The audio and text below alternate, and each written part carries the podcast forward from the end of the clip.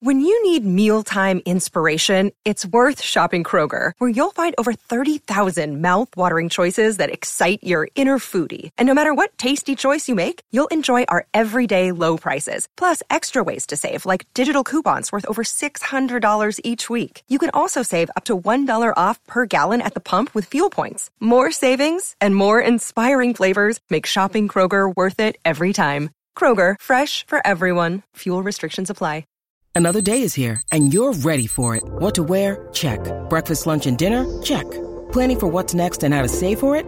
That's where Bank of America can help. For your financial to-dos, Bank of America has experts ready to help get you closer to your goals. Get started at one of our local financial centers or 24-7 in our mobile banking app. Find a location near you at bankofamerica.com slash talk to us. What would you like the power to do? Mobile banking requires downloading the app and is only available for select devices. Message and data rates may apply. Bank of America and a member FDIC. I'm a bit of a wiener snob. TCL is a proud sponsor of the Score North Studios. TCL, America's fastest growing TV brand. One, two, three. It's Mackey and Judd with Rami. With Rami. Play clock running low. Thorne tried to check it off. Looking at the slant. He's got it. There it is. The record. Greg Jennings. And Brett Favre is the all-time touchdown pass leader. Yeah, there's a reason why we played a Brett Favre highlight out at the top of the show, which we will get you here in just a second. Mackey and Judd with Rami on Score North and the Score North app. We appreciate all of you tuning in during your quarantines. Life is a lot different these last 30 days or so, and Governor Tim Walz uh, extended the stay at home edict. I don't know if you want to, whatever, the stay at home Minnesota for at least through the first week in May. Uh, mm-hmm. Uh, and so that means uh, we're going to keep talking your ear off, and we're going to keep entertaining you and informing you the best we can here on Score North and Mackey and Jeb with Rami. And we have a ton to get to today. Write that down and an accountability session at 5 o'clock today. The Scoop with Doogie at 4.30 today. We're also going to debut in about 15 minutes a new segment we call Way Back Wednesday Time Capsules, which we'll explain here very shortly. But uh, we got Rami in the quarantine room down the hallway. Jonathan up, How are across we? the glass. What's going on, Rami? Doing all right. How's the room today? Oh, it's nice. It's nice. You've grown to enjoy the room a it's lot. My own, it's my own room. How many how many radio hosts get their own studio? That's just not used by anybody else. It's like I mean, me and it's me and Howard Stern. That's it. I mean, even Howard Stern has like who, who's the update gal that's been with him? no, she's behind years? a glass. Okay. Yeah. He has his sound effects guy, Fred. He's kind of in the room. Fred's in there. He's in there with him, but he's behind like a bank of computers, so Howard can't see him. Yeah, I mean that's pretty much you. You are the Howard Stern of Score That's always been that's always been my aspiration. but uh, this week on ScoreNorth.com, Judd Zulgad has been counting down the five greatest Vikings quarterbacks football of all time. And who's on your panel? I know I'm on your panel because I have my own list. Patrick Royce, Matthew Coller, Phil Mackey, and yours truly. Okay, I so wasn't called. For generations of it's people not a Bears, It's not a Bears list, Rami. It's a uh, Vikings list. I think it'd be fair to ask you to do it. By the way, I don't even know if we have a list of five greatest Bears quarterbacks of all time. Um, don't the Vikings hey, list is don't sell Sid Luckman short. All right, Jay Cutler, like one, two, three, and then it's like Jay Cutler Actually, no, and Jay Jim Cutler McMahon? is one. Jay Cutler's the Rami, can you actually put this list together Do you for want us? me to? Yes. I'll Bobby work on it Douglas? Right. I'll work on it right now. Vince Evans. Yeah, put this list together. We'll get to Rami, it. you there? We'll get to the Yes. Bears list. I had to reach for a pen, guys. Sorry. Oh, okay. Yeah. So I've got my. You you gave us instructions that we should rank one through eight, right? Yes, And, then you would you would go one by one. You'd With the post the, top five With points, yes. So who's been unveiled so far on ScoreNorth.com? Number five unveiled on Monday was Warren Moon. Number four unveiled yesterday was uh, Tommy Kramer, the QB of my childhood. Uh, and then number three today was basically the one year wonder, and that's Brett Favre. Okay. Now, now I will say this: Randall Cunningham did not make the list officially, and that's the one where I will tell you flat out that Favre's presence is a recency bias. Because there's a What's- really yeah. What's the difference between yeah, the two? there's a really good case, but but that's what makes this list fun. And, and just quickly, I also think I think one and two are pretty clear cut. Okay, Tarkenton's one, but the other reason why I wanted to do this, boys, was three through five was so much fun because this is a franchise that's been around since 1961, right? And like you would think that you would have, I don't know, let's say four, if not five, just like, oh, those are the slam dunks. No, it's it's tough. And it's really tough. It's tough. And the Green Bay Packers have had two quarterbacks since 92. Right. So- and and well, and they've had three that are obvious in their history. Yeah, with Bart. And the, you can't even say that about the you can't say that there are just three like it's the top 3 and Right. And then you can debate. It's I think number 1 so I've got Fran Tarkenton number 1 and then I will count from the bottom up. Okay. So we can preserve some suspense. Perfect. I mean Fran Tarkenton so I I- value peak greatness over longevity, Mm-hmm. but Fran Tarkenton had both. He played in the NFL for two decades, and throughout portions of those two decades, he was regarded as one of the greatest quarterbacks in the league. He was certainly one of the greatest scramblers of all time. So, uh, if if my two general bins are peak greatness and longevity, and I put peak greatness ahead of longevity, Fran Tarkenton checks both those boxes as a Minnesota Viking. All right, let's go back to the bottom of the list here. Number eight on my list of all time. Actually, you know what, Jonathan? Let's fire up a little. I think this needs music. music. here. I was just going to say this. that. Let's do I have this. another sound effect suggestion a little later in the show, but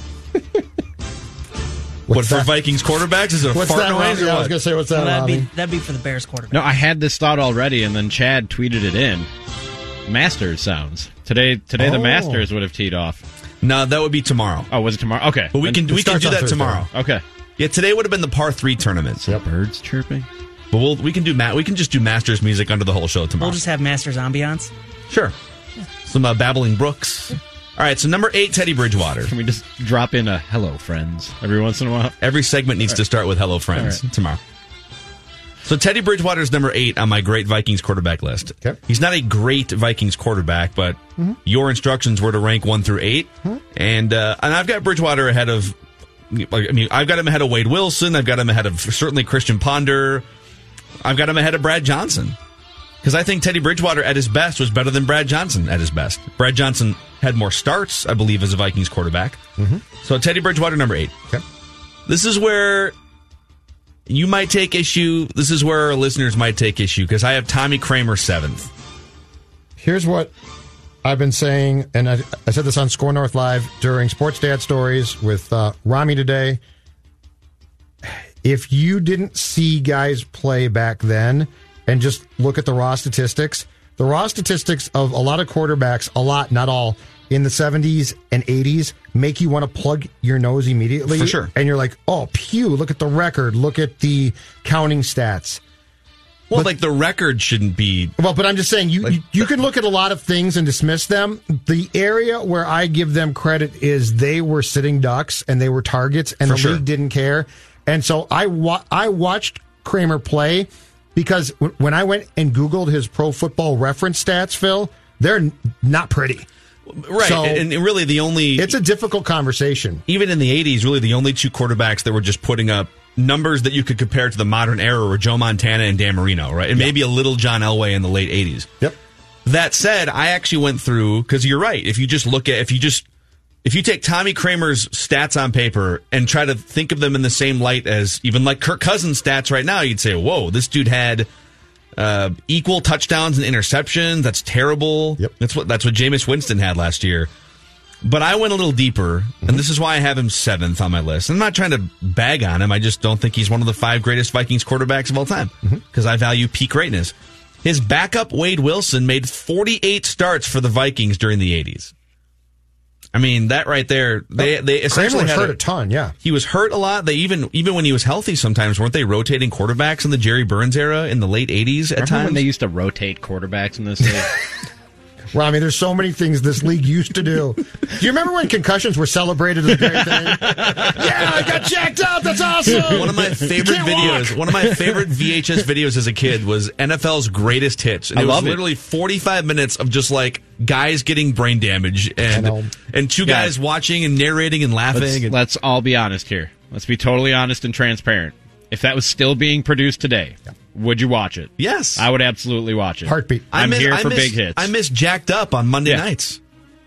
If you, if you plugged that, that VCR tape into a TV in which you found a VCR today, I would sit down immediately, stop what I'm doing, and watch it. Yeah, I'm here for it. And by the way, uh, I think I still have that video. So if you want me to bring it in, we can probably. Do we have a VCR Do we have a VCR? There's got to be. If not, we can prop. Oh, it's a t. It's a TV station downstairs. They have a VCR somewhere. Old tapes. All right. we'll find it. I still have a VCR at my parents' house and all my VCR cassettes. Wipe it down. Bring it in, Might be too late. and don't kill your parents by giving them coronavirus. I was right? going to say that's not good. Okay, six. But so, but, but, No. but let me just finish the Tommy Kramer point, All right. right. So I think Tommy Kramer had one relative to the league, not relative to like modern stats. He had one big season as a quarterback. 1986, Mm-hmm. he was a Pro Bowler. He put up big touchdown numbers. He actually led the NFL in passer rating. If you want to go by the stats, uh, that was the only time in his career that he ever finished inside the top 12 in the NFL in passer rating. And so I think Tommy Kramer's longevity as Vikings quarterback throughout an entire decade puts him top of mind. Obviously, he took up a huge chunk of Vikings history as the starting quarterback, but he doesn't check the peak greatness box as much as other people above him on this list. All right. Third grade Judd went to school wearing a Tommy Kramer jersey, man. Okay, that's all you And need to know about my voting. Listen, I love third grade Judd. He was just Totally biased. he was just uh he was just wrong about Tommy Kramer. All right. Completely biased. Loves him. I love that Mackey is de- arguing with a third grader right now, telling you your quarterback sucks. The scary thing, I, I was probably smarter back then. All right. Because he started drinking in the fourth grade, and it was all downhill from there. Amazing. All right, number six on my list is Warren Moon because for for a couple years there, in, in much like the Tommy Kramer era, the Vikings had a lot of nine, a lot of nine and seven throughout the '80s, a lot of nine and seven throughout the '90s, and uh, Warren Moon had one year that was one of the best passing years of his entire career with the Vikings, and so I I might as well have those guys tied. But Sure. all right, now we get to the five. Okay. Kirk Cousins is the fifth greatest Vikings quarterback of all time. Again, stats now versus stats early in like the 70s, 80s, it's hard to compare them, but how can I leave Kirk Cousins out of the top five when he has the highest passer rating in Vikings history, the second most yards per game, the second highest completion percentage, and a big road playoff win? He's the he's the fifth greatest Vikings quarterback right now. I didn't vote that says him. that that said, I would not have signed him to a contract extension, but he's fifth. On, did you not put him in your eight? I did not put him in my no five. Okay. Yeah, he, he's outside my five. Randall Cunningham four because he's responsible. I know he only had one big year, but he is responsible for one of the biggest seasons in Vikings history, and his numbers and his contributions Yep. and being able to find Randy Moss that many times. Well, you could just throw the ball up. Okay, it's a little more complicated than that. Randall Cunningham was wonderful in 1998. Mm-hmm. Number three, Dante Culpepper. At one point, I think you could argue for like a three or four year stretch, he was a top five quarterback. Certainly the year that he finished second to Peyton Manning in the MVP voting. And then there was a couple other years where he was unstoppable as a runner. So Dante Culpepper, number three. He also has the longevity box checked more than some of these other guys. As a Viking, for sure. Yes. Not that long, but like five years, Right, right? right. Number two, another guy who was responsible for one of the greatest seasons in Vikings history, Brett Favre. Mm-hmm. And Fran Tarkenton, number one.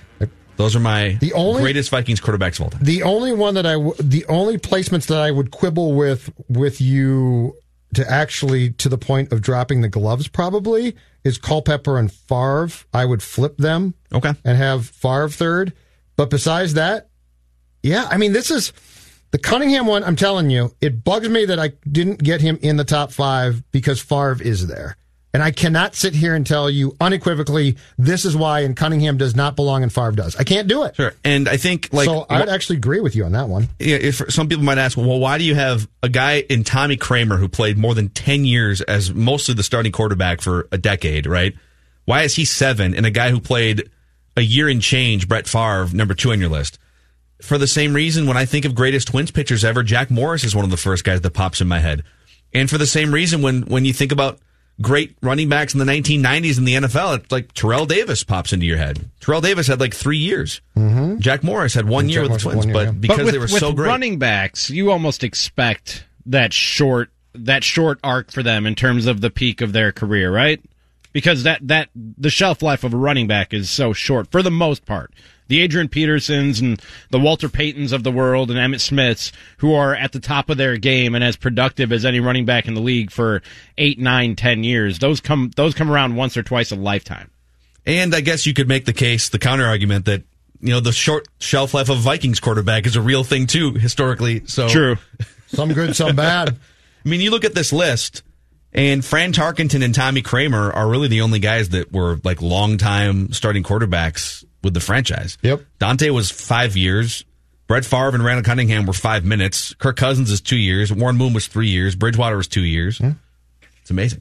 So there it is. You guys want my Bears list? Oh yeah. yes, absolutely. Oh yeah, because I think fire the I think back it's up. Going need to make music. Vikings fans feel good. Need some music, guys. All right, here he is. Here we go. All right, Rami's Rami Makloff, lifelong Chicago Bears aficionado. Number Is gonna, one. is going to try and find the five greatest Bears quarterbacks of all time. You want me to start at five or one? five. Five? Yeah. Number Actually, five. No, I feel like the suspense is going to be more yeah, hilarious. I think, I think. Mackey's right. Okay, all right, go ahead. Number one, I already said it when it came up earlier. Jay Cutler is the greatest quarterback in Bears history. Oh, There's no doubt about you it. You gotta go Luckman, man. There's no, there's no doubt about it. Oh my god, dude, that's amazing. Number two, he holds every passing record in Bears history: touchdowns, yards, completion percentage, all of them. He holds every record, and Whining? He should be a Hall of Famer, and they sabotaged his career. Uh, number two, Jim McMahon. Jim McMahon is the second greatest Bears quarterback of all time. Injuries cut his career That's short. your Tommy Kramer. he is my Tommy Kramer. That's your Tommy.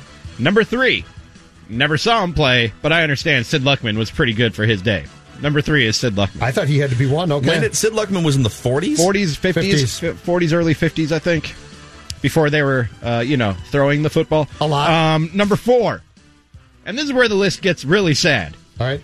Is Rex Grossman. Rex Grossman is the fourth greatest quarterback in Bears history. Where's Bob Avellini? and this is, I mean, go and look it up. This is I mean, legit. he did play in a Super Bowl. He did play in a Super Bowl. He put up a couple of statistically good, not great seasons, but that's all it takes to be number four on this list. And number five, the fifth greatest quarterback in Bears history. Ladies and gentlemen, Oh. I give you Eric Kramer. Eric Kramer What? is the number five greatest quarterback in Bears history. That's right. Bears history? That's right, ladies What? and gentlemen. He is. I'm telling you guys. I don't know if you remember. yes, Again, of course we do. Short window. Mackey, you talked about peak. It's not about longevity. It's about peak. It's about maximum, where you maxed out. I don't know if you guys remember. Oh, he put up two really good seasons for the Bears and would have put up three, but he was injured. In 95 and 97, he threw for 3,800 yards and 3,000 yards, respectively. 29 touchdowns and 10 interceptions in that 1995 season. Thrown to by guys Marcus Robinson and Curtis Conway, with Rashaan Salaam coming out of the backfield, boys.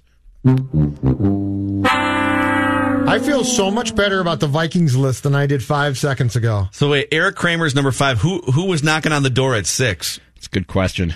Um, I told you. I mean, it's hard, Bobby man. Douglas. Jim Harbaugh. Jim Harbaugh is probably knocking on the door. How about the '70s, man? Is Mitch Trubisky knocking on the door? Douglas. Trubisky, like one good season, and he's knocking on the door. He is. knocking- Yeah, I'm serious. I'm dead serious. Trubisky has one good season, guys. and he's knocking on the door of top five. But you know what's amazing is it's not like the Viking. You know, Do you guys know where Mitchell Trubisky ranks right now in all-time Bears passing yards? Take a wild guess on where Mitch Trubisky ranks all-time top five. Bears passing yards. it's got to be top five. He's number eight. okay. Where's He's number Steve- eight where's after Steve three Walsh, mediocre Rami? seasons in the league. Hey, Rami, where's Steve Walsh? Dude, I loved Steve Walsh because growing Creighton. up, growing up, I loved the U. And when the Bears got the quarterback from the U, and also growing up every year, the Bears' backup quarterback was the most popular Bear because their starting quarterback was never anybody's favorite. Uh, so Steve Walsh was the guy I wanted to run that team, and he eventually got the chance and then got hurt and also couldn't really. So you're saying in this battle, you're, Yeah. you're you're top five Bears quarterbacks of all time. You got Eric Kramer number five. Eric Kramer's number five, so man. if we're going head to head and we can match up number five for number five, I've got Kirk Cousins number five, but I but I've got Warren Moon six. I've got Tommy Kramer, Teddy Bridgewater. Like I could put Warren Moon up against Eric Kramer on this list. Yeah. but I've got Warren Moon on my bench right. sixth. No, I'm not disagreeing with you, man. It's a sad state of affairs that I just laid out for you guys. Steve Walsh, uh, a, a graduate of Creighton High School here in St. Paul, actually beat the Vikings when the Bears beat the Vikings on January 1st of 1995 at the Metrodome in a playoff game, completing 15 to 23 for 221 yards, two touchdowns, and a pick. Steve Walsh did beat the Vikings at the Metrodome in a playoff You game. know who's probably the guy who's knocking on the door? And I bet if we ask Royce when he joins us coming up at the end of the show, he would say Vince Evans should be in my top five. Not a great passer, but could run with the football and That's made some school, and made right? some things happen with his legs. Yeah. Bobby Douglas too, right, Rami? Yes. Couldn't he run as well? Mm-hmm. I'm looking this up right now. Bears career passing leaders. Of course, the, I'm looking at it, Judd. I, So yeah, Cutler. Kramer's okay. number five on the list. Yeah. Billy, who's Billy Wade from 1961 to You 66? tell me, Judd. Well, I was born in '69. Even I don't remember Billy Wade. I don't remember Ed Brown. Avellini checks in at ninth. Johnny Johnny Lujack. Lujack? Johnny Lujack's a great name. By the way, That's look at his fantastic name. Position. Judd, look at his position. Hold on, I gotta go and click on. I'm it. looking at it on Football Reference. His, he's listed as a kicker, and he's the tenth, he's the tenth highest rated quarterback in Bears history. Okay, it says- but he's listed as a kicker. It says here that, that Johnny Lujack played quarterback and defensive back as well on Football Database. This is great. Johnny Lujack. what's funny is the joke is really on us, like Vikings fans. The Bears over. Let's just go back to 1990. All right, and the Bears just absolute comedy of quarterbacks since 1990. Yep. And the Bears have gone further than the Vikings because the Bears made it to a Super Bowl with one of those Yeah. comedic quarterbacks. I want to talk about that. but Rex right now, Grossman. You're right. What was it like during the Rex Grossman era? There, like was was it? I was, was a? Grossman guy. Did it? I was a Grossman guy. But were you a Grossman guy No, was- ironically, or No, no. did you think he was actually a good no, quarterback? I was in on Sexy Rexy. I was I was there for it. I was 100 percent there for it. What, is- what, what does it mean when you're 100% there for it with sexy Rexy? I believed in the dude, man. I believed in him. I believed in his in his sexiness and in his abilities as a quarterback. When did you realize that your belief was misplaced? No, I think again the Bears ruin quarterbacks. I think Jay Cutler could have been great, Hall of Fame, great in the right system, in the right in the right organization. I think Rex Grossman could have been not great, but a good quarterback in in the right organization. The Bears do everything they can to ruin and break quarterbacks. It's what they do. And it's what your- they do to that position. Yet they're still your team. they are. I can't help it. Do you consider replacing them at some point? Nah, couldn't do it. Remember when. Kordell Stewart was the Bears quarterback in 2003? Yeah. Now that I'm looking at Yeah, I remember list? that, Phil. Yes, I do remember that. He was he was ahead of his time. In fairness, I mean, not like by the time he got to the time. Bears. No, I mean like he probably would have been a star quarterback in today's NFL. Probably, yeah. You know, I think like this like the Steelers just had him sitting back there throwing 450 passes, and it's like man, just let him be Slash, man. Slash. Let him be Slash. Forgot about that nickname. Oh, you forgot about Slash? He was Slash. a great college player, man. He was. He was. I loved watching college Kordell talent. Stewart, man. He was one of the more entertaining football players I ever watched. Slash. So, man. so which, which Bears QB embarrasses you the most? Oh, that's Like which that's a which really one? tough question, Judd. If you could disown only one of them, which would you? Who would you disown? it's got to be Harbaugh, right? No, Now you know what? It's Cade McNown. You guys remember Cade McNown? Yes. Yeah, it's probably Cade McNown. For for for the hype to to performance on the hype to performance scale, he was the most epic failure at the quarterback position for the Bears in my lifetime. Well, I forgot that Cade McNown was a high first yeah, round he was draft like a third. right? He was like the third pick in the Yeah. draft, I think. Man, Mine easy. It's Ponder. Yeah. It's the most embarrassing thing there was. Because Spurgeon Wynn, God bless him, just stunk. Yeah, Spurgeon But it wasn't wasn't, a Spurgeon first round Wynn's draft pick. But Christian Ponder and Trent Dilfer told us, gave us a play by play of why he was going to be a failure. And I remember at the time thinking, oh, come on. Yeah, Ponder. Uh, it's not his fault that he was drafted 12th overall, but uh, But it's his fault that he posed as a quarterback. Like Spurgeon Wynn just came in like, hey, I can play quarterback. Christian Ponder was actively sabotaging the world of football by continuing to play that position. The whole world of football. Yes. not just the Vikings. The whole world of football. It was a Wow. it was a crime against football that that man masqueraded as a quarterback. amazing. Well, there it is. Those How are your top your top five Vikings and Bears Bears, I love quarterbacks the right fact we got- there. If we were doing Good job, Mount Remy. Rushmore, how sad a Mount Rushmore is it when Rex Grossman is getting chiseled in stone? Rex Grossman is like your Abraham Lincoln on the side of that mountain, man. That is a sad reality. And you've been we could do around this for with Lions quarterbacks too. But the the amazing thing is, Rami, your team has been around forever. Yeah. I Papa know. Know, Halas. I know. Like Is at it- least, at least we only got 61. Is it because it's windy sometimes in Chicago? It's just tougher to throw a straight pass. I can't speak for like I can only speak for the last 35 years when I've been aware of what's going on and I can tell you that every quarterback they brought in with potential starting with Jim McMahon and ending with Jay Cutler and even Mitch Trubisky I think has more than what they're getting out of him. They have done everything in their power to ruin them and sabotage their careers at quarterback. Okay, I never thought I would utter these words in public. I have a Cade McNown question. Oh god. So most of the time, even with Christian I'm going home. if, I'll see you guys if later. you're a first round pick, I'm turning the channel and I'm on the show. if you're a first round pick and you're a bust, Yeah. you at least, even with Christian Ponder, you at least hold a clipboard for a couple years, right? Like, if you can't make it five or six years as a first round pick, even as a backup, something's gone completely wrong. All right, so Cade McNown was a first round pick in 1999, and the last time he played a snap was 2000. Is that right? That's right. I'm looking at it right now. Yeah. So he went from 12th over. He was 12th overall Oh, was in it 12? 1999. Okay, I, I overshot. But he's All a, but he's a high first round pick quarterback, and he's just out of But the league. no, I could have sworn he went to Seattle. No, that can't be right. Those, that's got to be only his Bears numbers. That can't be his whole career. I don't know, man. Because I could have sworn he went to Seattle after he left the Bears. Boy, Nope, I'm thinking of Rick Mirer. Oh God, I keep getting more sad. Notre Dame's own. That's one of Phil's guys. that quarterback in the face. I want to do it. You like that? You like that? gentlemen, when we come back here, Darren Doogie Wolfson from Five Eyewitness News and the Scoop Podcast. Rick Mirer. What are the Vikings up to? Are there are there still moves to be made for the Vikings? Things have been really quiet for a oh, couple of weeks. Tom just reminded me. Cade McNown told Bears fans not to come to the games if they were going to boo.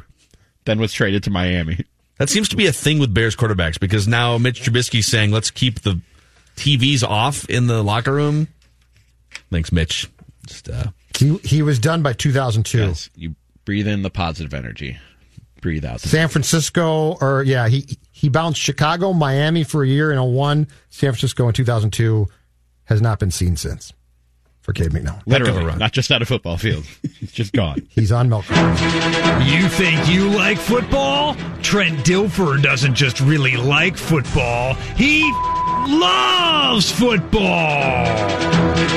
That's another playing fast. They're getting up and snapping the ball. The Vikings are really, look at that movement. Those big guys for the Vikings are on skates. Football! Football,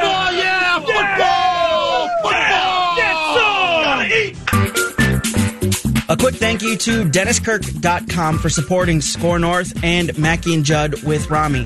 It's obviously crazy times right now, but one thing you still can do is get out and ride, and the weather seems to be telling us it's time to get you and your motorcycle ready for this year's riding season.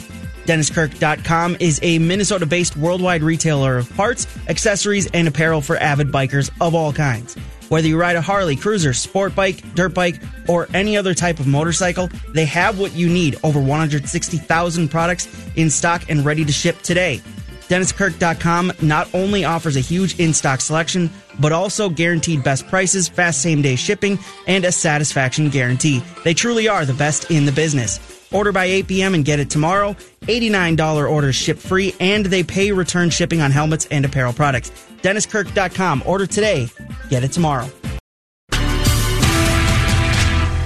Jonathan here with the Score North download. You can join Score North as we partner with the Ronald McDonald House Charities Upper Midwest to help make sure our area children continue to receive the meals and care that they need during the coronavirus pandemic. Thanks to Luis Arraez and the Minnesota Twins, one lucky person who makes a donation of any amount will receive a signed Luis Arraez Minnesota Twins jersey. Your contribution enables the Ronald McDonald House Charities Upper Midwest to continue to provide critical services to families dealing with a child's health crisis. To donate, please visit scorenorth.com, keyword donate. Also over at scorenorth.com right now. If you're just joining us and you missed the previous conversation in the last segment, Judd Zulgad has the number three quarterback in his top five quarterbacks, Vikings quarterbacks of all time, with Warren Moon and Tommy Kramer already being announced. Check out who number three is over at scorenorth.com in the free Score North mobile app right now. That's been your Score North download. Now back to Mackey and with Rami. Thank you, Jonathan.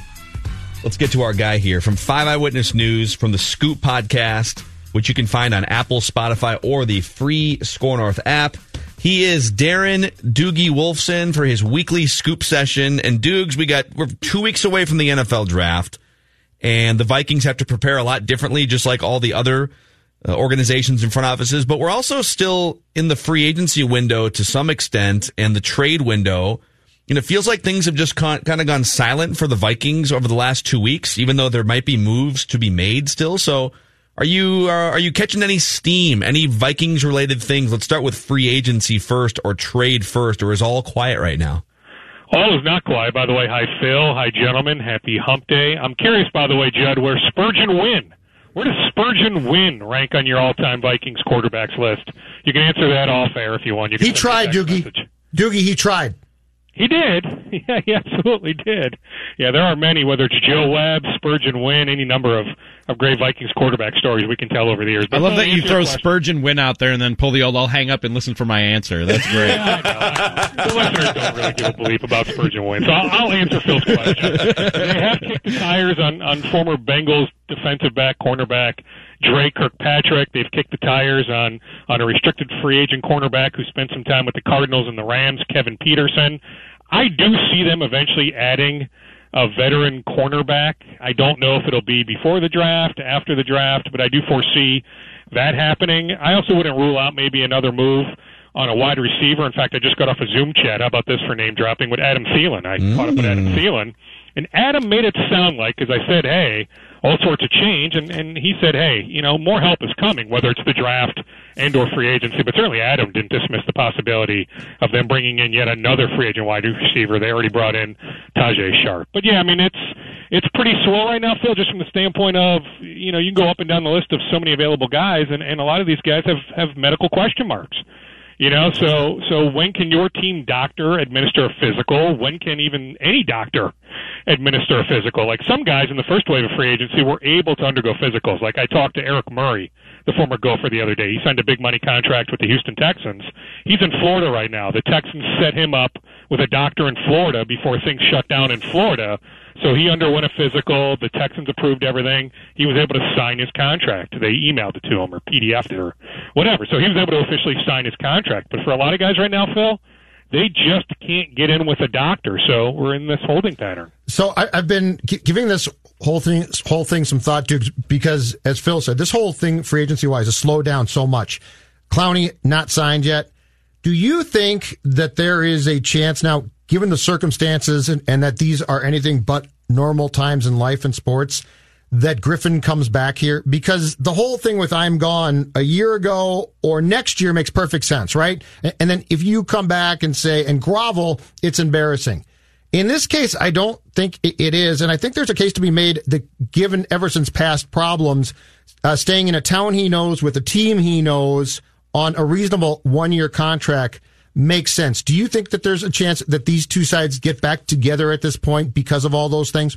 Judd, I will tell you what somebody incredibly close to Everson told me about five or six days ago. It was, quote, the ship has sailed. Okay. Now, that being said, I understand where you're coming from. I also understand how mutual the love is between Mike Zimmer and Everson Griffen. Andre Patterson, co-defensive coordinator in Everson Griffen. Les Pico, who's who's an influential member of, of the front office, does a lot of behind the scenes work. He was he was instrumental in helping Everson overcome a lot of the the personal issues he had in 2018. So to me, like never say never, right? As long as he's out there on the open market and everything you laid out makes complete sense, I wouldn't dismiss it. But I do need to tell you that somebody who knows Everson incredibly well did tell me within the last week because I checked on that. I was very curious on that, and this individual told me the ship has sailed. Is there any apprehension about how this virtual draft is going to go? I know some GMs have expressed displeasure with it. Has any of that been coming from Minnesota about the way this whole NFL draft is going to go down? Well, what I can tell you, Rami, is Rick Spielman voiced it that, that a couple weeks ago he was hoping to push the draft back. He was in favor of this thing not taking place. What two weeks starting? I guess what two weeks from from tomorrow. Now, in terms of you know the technology and and people being able to you know tap into these Zoom chats and even, you know, I saw Adam Schefter put out a tweet a couple hours ago that there's some apprehension from some front office personnel with, with IT people coming into their individual houses. You know, you just don't know where these IT people have been. You don't want these people in your house setting up all the technology. You know, so I know league wide there there is some apprehension, but specifically with the Vikings, the only thing I can tell you, Rami, is I know Spielman was in favor of pushing the draft back. The, there, there's some intriguing Gophers players here to discuss. Doogie Antoine Winfield Jr. Um, is probably the one that's projected to go the highest right now. But what are you hearing about Gopher football players, not only as it relates to their draft status, but maybe even as it relates to the Vikings' interest or uh, potential to draft Gophers players? Well, yeah, I mean, keep in mind, Phil, the Vikings were actually supposed to host over 30 draft prospects today, yesterday and today. All those Gophers were going to be in Eagan because local guys or guys that went to a college, you know, close to the NFL team, they don't actually count toward the the 30 list. So you can have 30 draft prospects come visit. Then you can go over the 30 allotment with with guys in the area. So the Vikings were about to welcome all these Gophers over the last couple of days. So they've certainly done their homework on all those guys. I know they had a recent uh, FaceTime chat with running back Rodney Smith, the all-time leader in Gophers history in all-purpose yards. I know running backs coach Kennedy Polamalu had a FaceTime chat with him. I know the 49ers are showing some interest, the Panthers, the Dolphins, some other teams in Rodney. I don't know if Rodney gets drafted. Uh, but he'd be one heck of an undrafted free agent signing. I know that. On Antoine, I know he's done some FaceTime chats with the Bengals, the Bears, the Falcons. I have the list somewhere. Those are three teams. I actually didn't confirm that the Vikings had a FaceTime chat with him, but but I'm just telling you, he was supposed to visit here, so presumably the Vikings have had a FaceTime chat with him. Tyler Johnson actually worked out for a team. An NFC team flew up here, an unnamed NFC team, but an NFC team flew up here before things shut down, like right after the combine, hmm. and put him through a, an extensive workout. I know the Vikings have shown some interest, the Packers, the Browns, the Raiders, the Rams. So those are the hmm. teams, and you know, heck, somebody could draft Tyler. That's not one of those teams, but those are teams showing interest in him. In Kamal Martin, I know the Vikings have done a bunch of homework on him. I talked to Carter Coughlin the other day for for a TV piece that will air early next week. The Vikings certainly have shown interest in him. So have the Lions, the Jaguars, the Cardinals, the Rams. Chris Williamson, former cornerback for the Gophers, has done a FaceTime chat with the Vikings. I don't think he gets drafted, but he's got a chance to land with with a roster after the draft. Sam Renner, defensive tackle from Maple Grove, Thomas Barber, linebacker from Robbinsdale Armstrong. All these guys will have a chance to at least go to a training camp. Best guess right now is Anthony Harris uh, staying on the franchise tag, or is he traded around the draft? It's fluid. I mean, you guys asked me that last Tuesday, and I said things were trending toward a long-term deal. Mm-hmm. And talks continued. Wednesday, Thursday, Friday died down over the weekend, and the talks weren't trending in the direction that that the Harris side had hoped. You know, they hope to structure the contract a, a certain way. You know, and clearly they're they're fighting a little bit over over the guaranteed money. You know, but but could the Vikings make a new offer at some point and just seal the deal? Sure, that absolutely could happen, Judd. But at this point, is is a trade possible too? Yeah, it is. I mean, I think of the three scenarios. He plays out on on the franchise tag, so he's here in 2020 just on the one year deal. Mm-hmm. Him being traded or him signing a long term deal. I think of of those three, the least likely is him playing out the year on the franchise tag. So we're looking at one of two scenarios: he either signs a long term deal here, or he gets that long term deal elsewhere, and the Vikings end up trading him. I think things will pick up draft week you know, any team that that has trade interest. I mean, I've mentioned, you know, the Giants, the Browns kicked the tires previously, not so much anymore, or some other team. They want to see what it would take to sign him to a long-term deal. Right, so you're not going to trade for Anthony Harris the Saturday morning of, of you know the day that the fourth round starts. You know, not knowing what it would take to sign him to a long-term deal. So, yeah, I think talks will pick up Monday or Tuesday of draft week. All I'm saying, Judd, because I can't predict exactly how it'll go.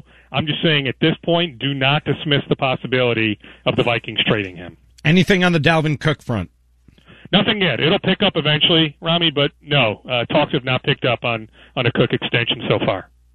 All right, let's switch to baseball here because Major League Baseball and Rob Manfred and whoever is pulling the strings on this little trial balloon that was floated out through Jeff Passan this week uh, baseball is clearly trying to gauge interest and and and sort of kick the tires on logistics for quarantining everyone in Arizona, including the Minnesota Twins, and and playing potentially multiple doubleheaders a week and playing multiple teams in spring training facilities. So, uh, what are your personal thoughts on baseball's attempt to to make it back sometime in May or June? May seems ambitious. And have you talked to anyone or gotten a feel for what the Twins might think about this plan?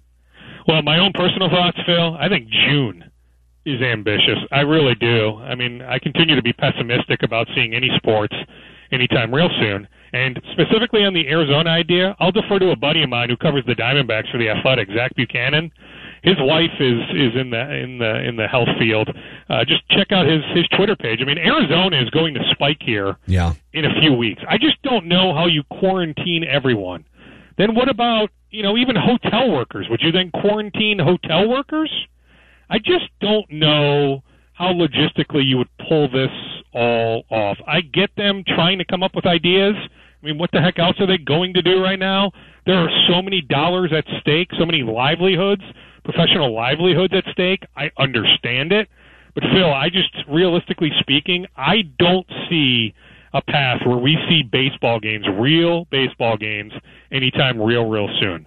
Is August maybe a possibility? Maybe or September? But I just don't see how in May or June that it's possible. Yeah. Testing changes everything, right, Doogie? And there, there are reports out there that uh, more abundantly available and faster resulting tests are going to be coming to the United States in, in early May. If that's the case, that kind of changes everything, right? It does, Rami, although how readily available are those tests? Right. Are we taking tests away from the general public? You know, is there favoritism with, with these professional athletes? I don't think Major League Baseball wants that perception out there or any Right. sports league. You know, to me, it, it comes down to when do they find a vaccine? I'm hopeful, so I say when, not if. You know, but it might be a year from now, it might be nine months from now. But I do think eventually they find a vaccine. I think that would solve a lot of things. But in terms of, of the rapid test, it sounds good in theory, Rami. But I just want to make sure that the general public is taken care of first. Absolutely. Do you had about 60 seconds left, so empty the bag and give us some rapid fire scoops here, if you will. Sure. The Vikings have also had a recent FaceTime chat with Jay Sean Cornell, former Ohio State Buckeyes defensive tackle. He went to Cretin-Derham Hall. So note that. I talked to Tyrell Terry the other day. The full interview is on the KSTP.com sports page, KSTP.com backslash sports. Tyrell Terry, De La Salle High School, Stanford, uh, was all Pac 12.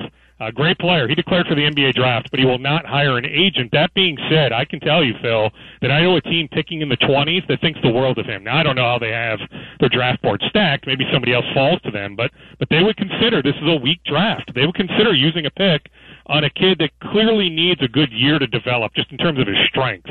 But in terms of his knowledge, his shot making ability, I mean, 89% from the free throw line, 41% from three point range. There's a lot to like about Tyrell Terry. So I guess I would not be shocked if ultimately he does hire an agent and stays in the draft. On Daniel Oturu of the Gophers, he is close to, to hiring an agent. It'll be a big name agent. Uh, and the feedback he got from from the draft advisory board that just came in the other day, I'm told was was incredibly favorable, and they're they're pretty conservative on that. But they pretty much told him there's there's about an 80% chance that he's a first round pick. Doogie, thanks for joining. And if people want to catch Doogie's podcast, you can find it on Apple, Spotify, or the Score North app. It's called The Scoop. Just uh, search The Scoop, The Scoop with Doogie, and we'll catch you again next week, friend. See ya. I appreciate it. Take it easy, Phil. Stay safe. All right, uh, Doogie from Five Eyewitness News downstairs. So sounds like the Vikings are still active. They're still looking at free agents, and the Everson Griffen ship may have sailed, which isn't entirely shocking. No, it's not shocking. But uh, we'll see. They're we'll see what looking they at do. free agents, but with what money? Like, I go to the mall and I look at cool shoes, but I'm not buying any of them, dude, because I don't maybe they're maybe they're window shopping. I, I think they're Maybe doing. that's what they're doing. I think that they are probably allocating somewhere the uh, cash that they would have to give to Harrison on that, or, or um, Anthony Harris, I should say, on on that franchise tag. My guess is that just bought them time. I don't see any way that they pay those side by side safeties that much in 2020. Do you guys? Uh, I actually do. I actually think there's a chance. If Mike Zimmer has a ton of influence, he's not necessarily thinking about, you know, salary cap game theory and where you should be allocating money. He's thinking, I want to put those two guys next to each other because they're both really good. And if he's going to get his way, then salary cap allocation doesn't matter as much. So I, I'm not saying it's the likely outcome. That's how they got themselves in a whole lot of trouble. I know, but have they learned? I don't know. Maybe Mike Zimmer doesn't care and he has Yeah, influence. maybe.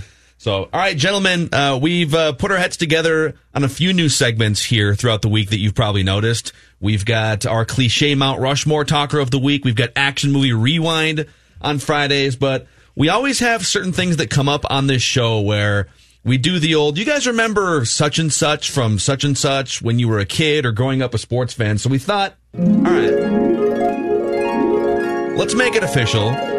Let's just call these way back Wednesdays with Mackey Judd and Rami, where we dig up time capsules, so to speak, to see what's inside. We can all uh, we can all take things out of the time capsule. Okay. And um, I'll start us off. All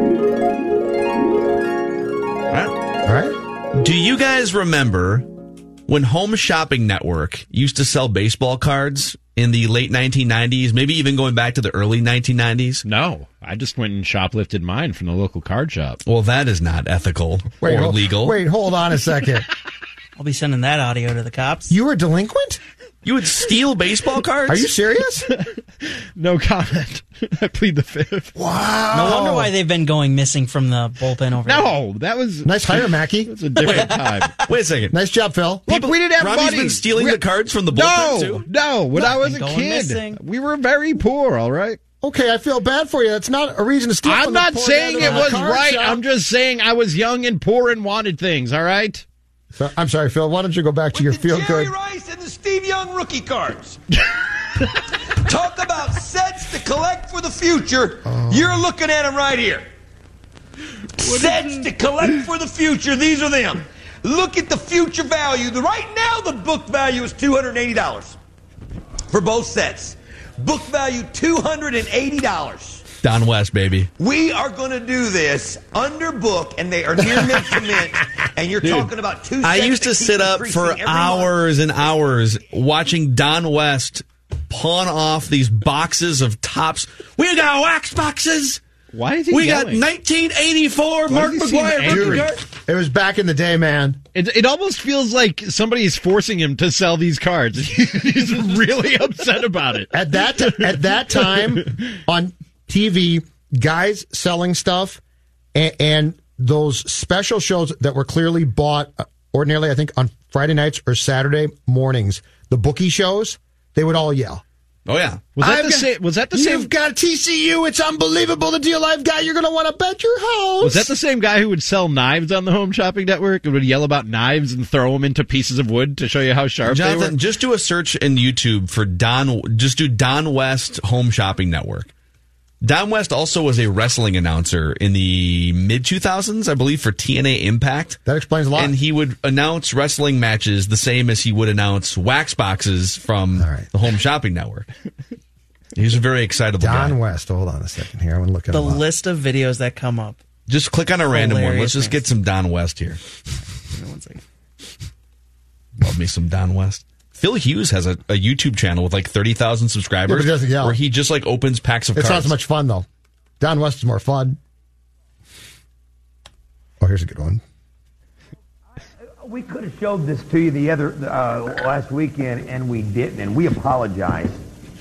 But you are not going to believe this. Uh, this item here and this item here, I've already had people telling me amazing. they foresee this to go and eventually be a two and three hundred dollar piece and maybe higher. What's he selling? Wait till you see it. This is the Jordan wallet. Now I want you to see this. SF 406 to the Jordan commemorative stamp. Open this up. Do you want to know what you see right there? This guy's great. That is the very first actual postage stamp of Michael Jordan. I mean, it is. It's an actual postage stamp. That's what's neat about it. SF4062. Here's my credit oh card right now. Just take it from me. Take it from me. Oh, wow. Oh, that's Wow. Don West, man, pawning off baseball cards, Michael Jordan stamps on Home Shopping Network. Wow. That was something right there. Rami, how many how many cards did you steal in your? Yeah, I want to know more about this. Now Do I'm we really really have Yes. to? Statute limitations. Yes, you said it. We and have you to say brought it up. So, It's been, it's been five years. Oh, it's been more than five years. so yeah, like what types of cards? Full packs, Just packs. wax packs. Yeah, we would just, you know, shove packs in our pockets. And got, you got away with it? Never caught? You know, and I'm, I feel like now I'm teaching kids how to shoplift, but one of my go-to tricks, and I'm not proud of this, again, but one of my go-to tricks was I would like accidentally knock like a whole box of packs of cards onto the ground and be like, oh, silly me. And like go, go down and like clean up my mess. And like every third or fourth pack, you just shove it into your pockets. Like was the person behind the counter a little old lady that you were It was an taking old- it was advantage an of? old man who owned the card shop. I'm sorry. I'm sorry. so bad. Oh my gosh, there's so Mackey much. and Jebel Rami, where you learn. How to be a terrible human being. Like on I this thought show. we started a feel good Wednesday I'm not the today. first kid who grew up poor and wanted things that his parents couldn't afford, so resorted to other means. All right. Can I ask you guys a, a question? Sure. Fi- Well, more for Phil and uh, Jonathan. Do you think the poor thing works? Like it's all like the whole thing is. Well, I was poor, so I like, had to does, steal. does being poor validate shoplifting? yeah.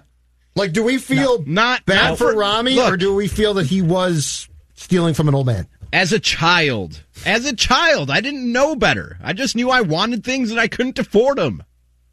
I'm sorry. Phil, I'm open- I was under the same circumstance that it's stealing. I wasn't, so I can't identify with you guys at all. All right, criminal Rami. Hold I on a was in second. Minnetonka. Jonathan, go ahead. Rami sent us audio from the Home Shopping Network that we have to play. Nice. I love it. This is amazing. It's a way back Wednesday. I, is, I couldn't believe this video when he sent it this is so good. This is a guy selling swords. 1816 is the item number on this one. And the nice thing about these practice katanas. Oh! Oh, that hurt. oh, that hurt big time. Wait for A it. piece of that just, the tip just got me, Odell. Oh. oh, that got me good. You all right? A piece of that okay? tip just got me. oh, Folks, right now, we uh, may need emergency surgery in the studio. What? What happened? Is he bleeding So profusely? he, he's he's got this katana, which is a really long sword, and he's like, "See how strong this thing?" is?" He's like banging it on the table. It breaks, and it like flips back and like hits him in the chest. What? Yeah, You're terrible, Rami. Rami's doubled over in the other room. Did he was he was he bleeding? Is he it okay? didn't show him bleeding, but you can see the the sword break, flip up, and like come in like poke him or at least stab him a little bit, and he just doubles over. You oh don't my see any God. blood. But Does he get led away or anything? Or is he, he like he like crawls off set while some other schlub comes in like folks we may need emergency surgery on set I love how just like hung out you are to dry on those legs. Those shows are live, right? Yes. yes Just cut your arm off. You got 45 minutes left to kill, and you got to sell products still. I'll like, send what are you you, gonna guys the do? link so you guys can watch it too How did a segment that started out as way back Feel Good Wednesday with Phil recalling I, baseball I never, cards I never said end up feel with good. a- I never said feel I know, good. but we end up with a thief and a nearly dead guy on the same network. Home Shopping Network, man. What was the other? It was Home Shopping Network, and was it uh, uh, QVC, right? Yeah, QVC, which was based in Plymouth. Really? Yes. Do these Yeah. still exist? Are these still things that I think they are can you watch QVC Yeah, but I think yeah we can QVC pull it up moved, on like right? the in-house network It moved, right? on the in- in-house TVs I just sent you guys the link to the video so you guys can go watch it all together Oh, I'm really interested now. it is What do people if people want to Google it if they're listening? What uh, should they do? it's called let, let me pull it up again I just put sales knife salesman stabs himself. the title of the video is literally just guy stabs himself on TV dash funny. so if you want to go look it up, oh man. I'm going to watch this right now. And that has been way back Wednesday time capsule on Mackey and Joe with Rami. We're going to keep that segment in the mix Robbie, for you next okay, week. buddy? You know what? okay over there? I just need to breathe. Yeah. Delinquent Rami needs to become a Thursday need more- segment. we need more- we need more of about we need more about what you did because you were poor as a kid. I got a few stories. Like we've never uh, we've never gone here before. Yeah, I think I think I think Rami likes it that way. He does, which is why we're going to go It's there. been 30 years. You can tell those stories now. Uh, write that down and an accountability session when we come back here on Mackey and Judd with Rami. Score North and the Score North app. Federated Mutual Insurance Company during these uncertain times is here for you business owners. Your team at Federated has kept a strategic focus on policyholder service during these times. And so what does that mean? Well, they've been directing clients throughout the country to information that they need on written pandemic policies and procedures. There was another update today in the state of Minnesota. What does it mean for your business? What does it mean for your employees? What does it mean for your company as a whole? Uh, recommended response plans, resources for HR related topics. There are so many tentacles off of what's happening right now.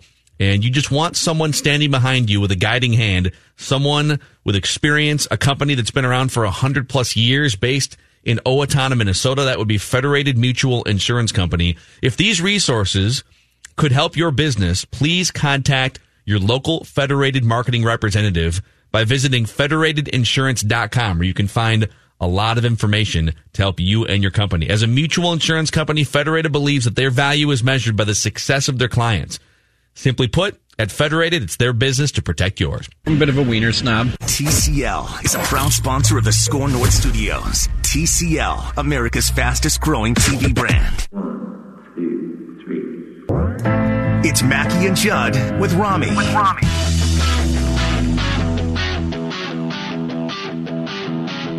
Make predictions, then hope you forget about how wrong they were.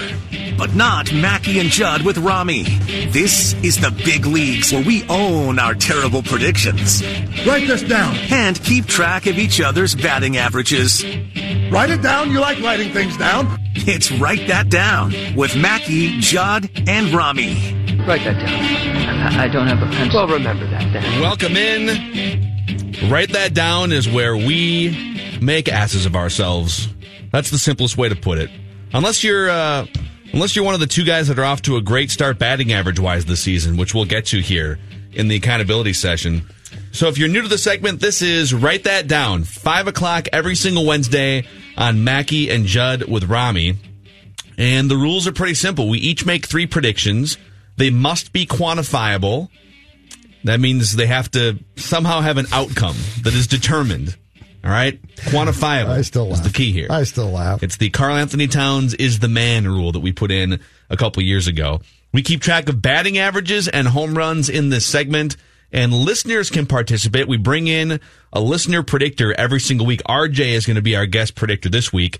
You can uh, you can sign up for your chance to be part of. Write that down by downloading the Score North app. It's free in the Google Play Store and it's free in the Apple Store, and you can enter through listener rewards for your chance to be part of this segment, gentlemen. So Write that down. I, I don't have a pencil. Well, remember that. I think the big challenge here has been without live sports. A lot of our predictions, not all of them, and they certainly don't have to. They don't have to be sports predictions, but that's what the show revolves around. There's no live sports, and so we've had very few things coming off the board. Thankfully, a bunch of us made WrestleMania predictions last week, and so we'll dive into some of those. But um, I'm going to make an effort, at least one or two predictions every single week, and I hope you guys will join. Stuff that can come off the board like in the next week or two. And I don't know, like obviously there's not many live sports, but I did find a couple things that uh, are going to come off the board here in the next week or two. So, have you guys had a hard time finding things that are going to come off the board without live sports? I've been though? trying, man. That I've been come off immediately. Yeah, I've, it's been tough. And you guys know I usually don't even prep for this segment, but I've been trying. There's a lot we didn't know about you, Rami, before today. we knew that one. Yeah, maybe you can shoplift some takes Yeah. from somebody else. Yeah. Oh, I'm sorry, all my predictions fell on the I didn't- ground. I didn't mean to drop this box of Oh. predictions. I- Here, I'll pick them up for you, sir, because you're an old man that can't see so well. Oh, whoops! Did I put that in my pocket? Write this down. All right, let's start with the accountability session here. Rami and Judd, nothing came off the board for you guys this week. like that. Keep that Status up quo. 400. Yeah, Rami's been uh, been swinging it this season. Jonathan Harrison had a couple things come off the board. Number one, you said you had a, you had a three item WrestleMania parlay. Yep. You said Drew McIntyre would beat Brock Lesnar. Ding. You said Bray Wyatt would beat John Cena in a Firefly Funhouse match, and the end of the match did did result in the pinning of John Cena. but you said Randy Orton would beat Edge in the Last Man Standing match. And in fact, all of us lost. Yeah, it was like a 40 minute match, and uh, it was very plotting. However, you did correctly say that Rob Gronkowski would get involved in a match at WrestleMania. Gentlemen, I'm He not sure off if you the put this. platform. He became the 24 7 champion. Rob Gronkowski. What does that mean? It's what all of us are asking, Judd. Is It's- that, is it's that one like of a like- Tom Thumb champion? Do Tom Thumb still exist? I don't know, I don't but they think so. should. I think outside the state they might. So the 24 7 championship is the title that gets defended at any time. So, like, you always have to be carrying it with you. And basically, if Judd Zulgad shows up to the airport with a referee, you have to have a referee, otherwise, who's going to come through? Of through? course, 'cause it's gotta be above If you see Rob Gronkowski walking through Terminal A, you can pin him for the title, and then you get the title, and you get As the long as I have I a said this referee with me. I said this on Score North Live weekdays noon to two. It's me and a rotating cast of Score North personalities. Listen to it anytime you want on the uh, totally free Score North app. it's never been safer to be the 24-7 champ than it is right now because none of us are leaving our houses 24-7 champ is in his house when he's not at the arena I didn't even know about this. it's a great time He might time have the longest 24/7 reign as champ. the 24 7 champ Yeah. because of this. Yeah, just kick your feet up. What's the most bizarre place that a 24 7 champ has been stripped or lost his title? Fox Sports Studios. That happened? Yes. I think it was Rob Stone, one of their hosts. He got it when they were promoting Fox. Wait, Rob Stone Yeah. became the 24 7 champion? Yes. What? yes, I'm not kidding. Is this like when David Arquette became the WCW champion in like 2000? Yes. I don't remember who he pinned, but Jay, didn't Jay Leno win the championship one time in WCW? Hey. The chin, man. I love the chin. Yes, Rob Jay Stone won impression. it. Yeah, I'm looking at a video highlight right now of Fox Sports host Rob Stone winning the 24-7 championship. So who won it from Rob Stone then? It must have gotten ugly then. Never mind. I asked too many questions. Write this down. We'll move on.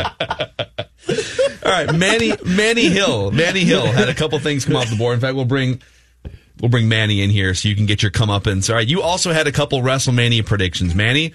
You you set the record for the quickest incorrect prediction in the history of Write That Down when you said Seth Rollins would beat Kevin Owens, Becky Lynch would lose, and Roman Reigns would lose. Well, Roman Reigns wasn't even going to participate, so you had that right. Mm. Your makeup prediction was that Undertaker would beat AJ Styles in the Boneyard match in less than 10 minutes. No. Yeah, and it went 19. It was a 19 minute action movie, basically. It was. Cheap action movie is what it was. So uh, you went Did over you guys 2. review that on Monday? We did. I have to go back and listen. You got to go back and check that out. Rami loved it, by the way. Rami was all in on WrestleMania Oh, 36. So good. I did say it was better than I thought it would be. That was the most positive review you were going to get out of me after that. The Boneyard match was fantastic, especially the ending when they pan down to AJ's I guess I'm all of the alone. I guess I'm all alone. I, that match did nothing for me, man. It was just too was like even fantastic. even for wrestling, it was too phony. I was like, what am I watching? Okay. What is what- this? What, was phony about it, Rami? Come on. All right. So you're watching WrestleMania and actually got offended that something seemed like it wasn't plausible. Like I said, even for wrestling, I was like, what is happening right now? This is this is implausible. This could never happen. You Well, don't believe Undertaker can control fire? Yeah, Wait till you, you don't think Undertaker can teleport from the grave to the tractor behind AJ Styles? That is something that actually happened. That's right. Is uh, wrestling fake or is everything else fake and wrestling's real, Rami? That's a great question. Ponder that. Great question. Give him a great question point. The only other thing to come off the board this week in the accountability session, I said Drew McIntyre would beat Brock Lesnar clean with no interference, nothing. He would just beat him straight up, pinfall or submission. And that happened, and these are the current batting averages. Rami Makloff still sitting on a 444 batting average with one home run. Jonathan Harrison batting 360 on the season with two home runs. Judd Zulgad batting 310 with one home run. I'm batting 258 with a home run. Manny Hill 150 with a home run. And listeners who come on and mostly just swing for the fences are batting just 105 with one home run on the Write season. this down. Write it down. You like writing things down. I just watched with the sound off the video of Rob Stone winning the 24 7 championship. So it's Rob Stone, Reggie Bush, Brady Quinn, What? And uh, Matt Leinart standing around because that's the Fox college football team. That they're the pre and post game show, and uh, they're just hanging out, talking in the Fox Sports studios. And then I don't know who the guy is who's twenty four seven champ because I don't watch wrestling anymore. He comes through and they're shooting the breeze, just talking, and then he trips and falls, and Rob Stone just jumps on him, and a referee. Slides into the frame out of nowhere and counts to three, and Rob Stone is the twenty four seven champ. I love how they're just a ref. Was, was the ref in a full ref uniform? Full ref too? uniform. Yep. Yep. Just walking around. Do those refs always have to be? If you're a 24 7 ref, you probably just always have to have your ref uniform, gear on, right? right? Probably. Just walking around, social distancing at the grocery store. You never know. Did you see the Raw before WrestleMania where they had like this promo video of Charlotte Flair attacking Rhea Ripley? Oh, and yeah. out of like Rhea Ripley's walking in and out of nowhere Charlotte Flair comes and attacks her from behind And then also out of nowhere, a ref in full uniform. Hey, break it up, break it up, break it up. See, the refs are always there, man. Where did you come from? The refs are always there. All right, RJ, you are the guest listener predictor here on Write That Down. Are you ready for this? Uh, I mean, I have nothing else to do, so I have no choice but to do it.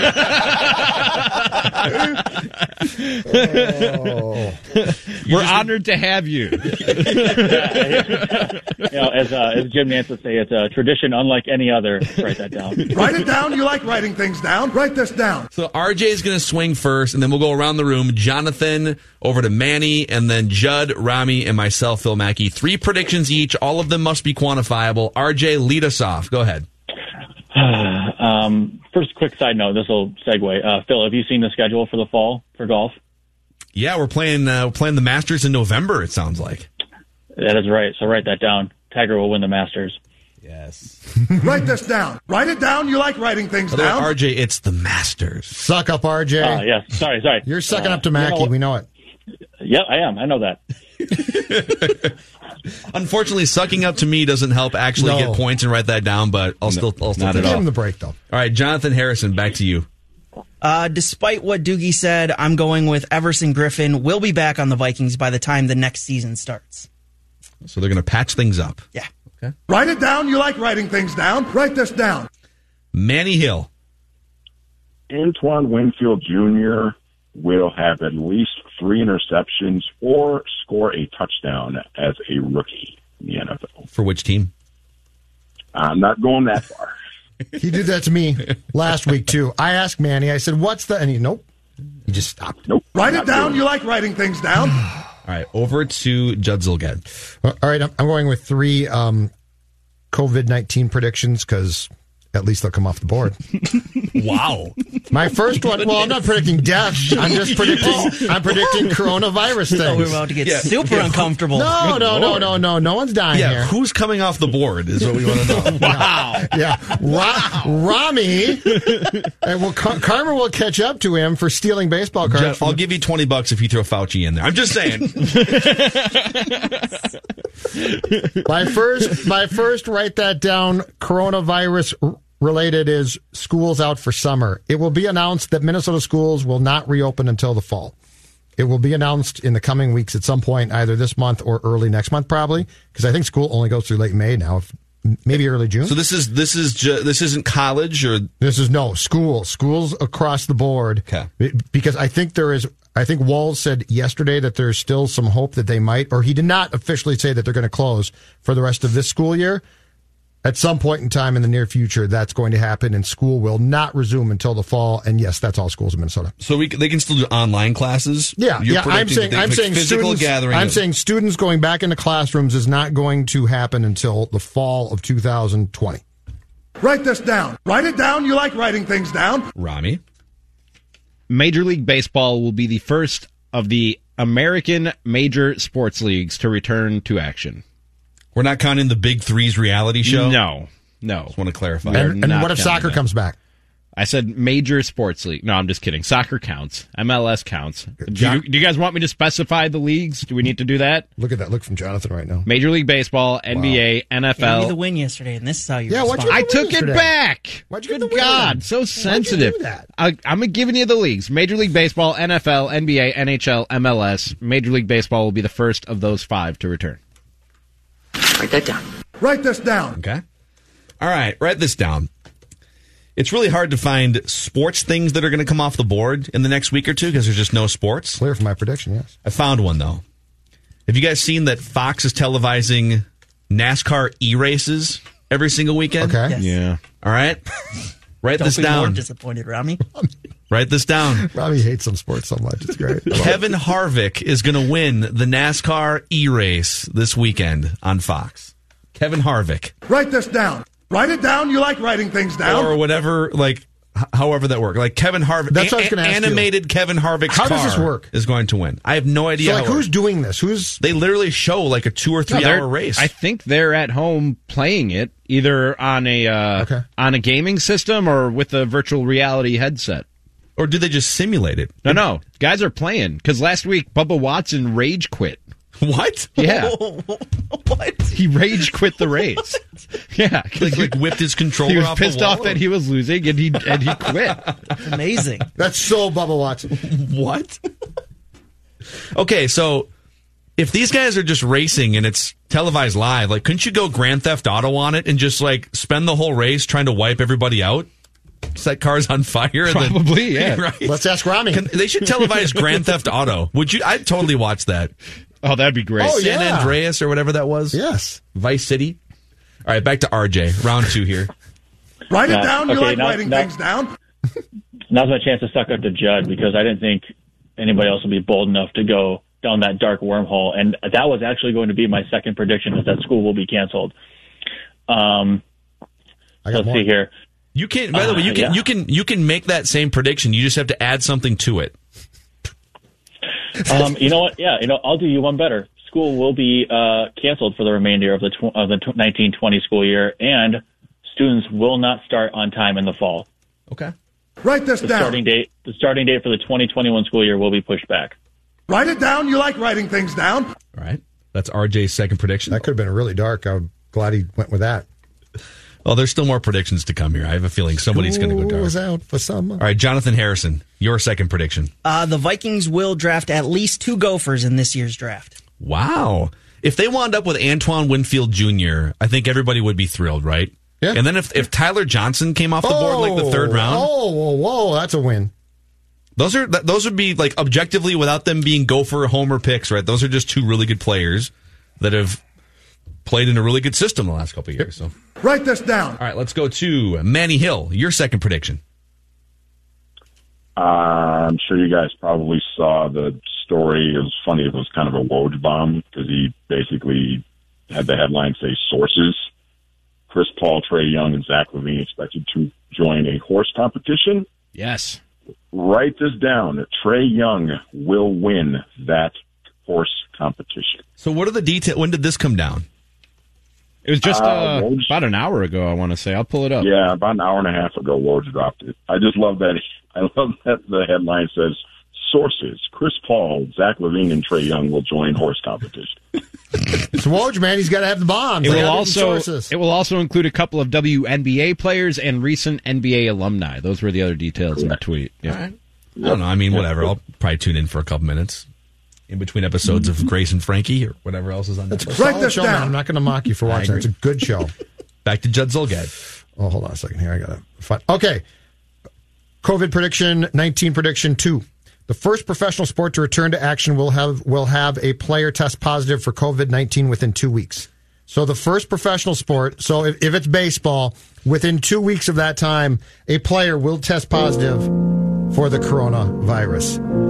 And unfortunately, that player will hit a home run when he comes back all healthy.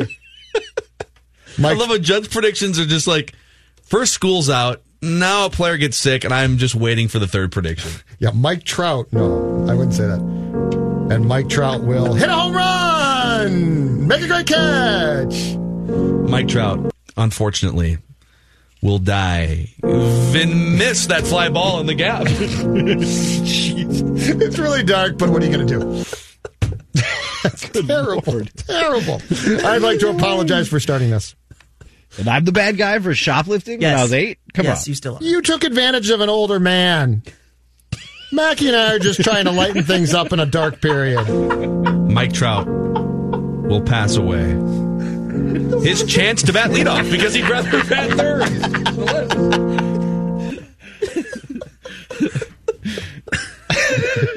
Write it down. You like writing things down. Write this down. this has been a wild show, man. Mike Trout will bite the bullet. And move over to right field because the Angels are in a roster crunch. Write it down. You like writing things down. I can't wait to see the comments about this show. All right, back to Ronnie. Oh man. Whew. Oh, okay. At least one pick in the first round of the NFL draft will be delayed because of technical difficulties oh. in one GM's home. Yeah. At least one. Okay, what what what am I missing? Like, why down. can't why can't they all just be on a conference call with the commissioner as a backup? Say, listen, if your technology fails, they, tough might have luck. that. That's actually here's not a a bad conference call. Everyone's on the phone, and it's a landline, and you can just make your pick, or or have what happened to the Vikings happen in 2003, where they just didn't make their pick in time. Write it down. You like writing things down. All right, write this down. The 24 7 championship has been a big part of today's show. Rob Gronkowski, even though we are, as Rami says, it's harder to lose that championship now because like there's just nobody out walking around. Rob Gronkowski will lose the 24 7 championship by this time next week. Rob Gronkowski will lose the 24 7 How great would it be? And this is what this is what WWE should write into the plot. Rob Gronkowski is breaking quarantine protocol, and a cop takes him down and arrests him, And pins him, and takes the twenty four seven championship. Actually, that'd be a great way to bring the big boss man back. If he That had- would be. I think he died. I think he's dead though. Okay. that's gonna be difficult to pull off. Write it down. you like writing things Can, down. Gronk, can Gronk lose and we don't see it? They'll post it. It'll be on like It their would be on their page. social media. What if they Yeah. weekend Okay. at Bernie? the big boss man in Prospect. Yeah, listen, you got Mike Trout going in various di- different ways. I don't think we can get a Rami for this one. RJ, Good luck. your final prediction, listener RJ. Oh yes, um, man. Rami's has got me thinking. Like, does a GM get disconnected and try to come back and take a player that was already taken, like fantasy draft style with your buddies? Were they uh, taking? Was this player taken? oh crap! Oh, what about this guy? Oh, he's gone. I just finished in a minute. We take Joe Burrow. No, you can't take him now. Sorry. yeah, sorry, got him. Um, you know, oh gosh, you know, I was I'll go back to you know, considering considering none of us can play golf right now. I'll go. I'll go fall golf parlay and just stay in tune with what I said before. Um, Love it. Well, if Brooks Koepka will win one of the majors that are remaining on the schedule, and the uh, U.S. Ryder Cup team will win at home. All right, Write that down. we'll take it. Write it down. You like I know, writing I things know down. that made that made no sense to Judd or Rami, but you know, I'm No, glad I'm you, though. talking to one one that's person fine. listening to what I'm saying. I feel you. I feel Oh, you. yeah, no, you're good. RJ, you've been uh, you've been a great predictor here. Any final words to the audience? Any uh, anyone you'd like to thank in your life for getting you to this peak point on Mackey and Jeb with Um, Rami's? Write that Besides Phil Mackey. You know, when this is all over, don't judge people for their um their uncommon drunkenness and their accidental obesity. Be well, everybody. Thank you, RJ. That is guest predictor, RJ. Write that down. It's a great message. I I don't have a pencil. Well, remember that then. Over to Jonathan. Uh, Anthony Harris will be traded before round one of the draft ends. Okay. Okay. Write this down. Write it down. You like writing things down. Manny Hill, your final prediction of the week. Uh, all right. Uh, Matthew Coller and I just did a podcast last night previewing the WNBA draft. You can check that out on scorenorth.com, the Score North mobile app, by the way, and really rated by Wolf Seed. Boom. A little cheap plug there. Um, my last prediction, the Minnesota Lynx, with their first round pick, will draft guard from South Carolina, Tyasha Harris. That will be their, uh, their pick. Write this down. Write it down. You like writing things down. That's next Friday, correct? Next Friday? Yep, April W- 17th. Right on. I'll be watching. That's uh, Manny Hill's final prediction. Over to Judd Zulgad. Cue the music, please. Oh. Gary Bettman, God rest his soul, is going to cancel the remainder of the National Hockey League season. Gary Bettman will cancel the NHL season. Not the regular season, the whole thing. Here lies the 2019 20 National Hockey League season. Don't cry because it's gone. Be overjoyed because it happened at all. All right, Rami. Write it down. You like writing things down. I need Phil Mackey to exit the studio and go into a soundproof booth for this final write oh, that down prediction. Maybe what I should do is I should make my final prediction, then I'll just leave and take a bathroom break. Okay. All right. Sounds good. All right. All right. I got to think of what my final prediction is going to be here, actually. Write it down. You like writing things down. Write this down. All right. All right, write this down. Oh, that's the wrong sad music.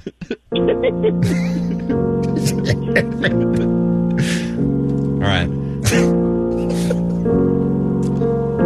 Write this down, gentlemen. Rob Manfred will not survive the 2020 calendar year as commissioner of Major League Baseball. Woo! That's right. Oh. Rob Manfred's time will come to an end. As commissioner of Major League Baseball. All right, that's my Write it down. You like writing things down. I'll leave the room. All right, he's, I'll show myself. out. He's walking out right now. Let me know when he's gone, Yeah, gone. no, I can't tell I with my will. camera I view. will. He is uh, out of the room. Right, the door just All right, now you can go. Now is, you can go. is the feed in the hallway or no? No, I don't think so. Okay, Nope. good. There's no feed in the hallway. Okay. Did you guys see None of our station, at least. that there is another another Bachelor spinoff coming to a TV near you I, soon? I did not. Goodness, no. It's called The Bachelor Listen to Your Heart.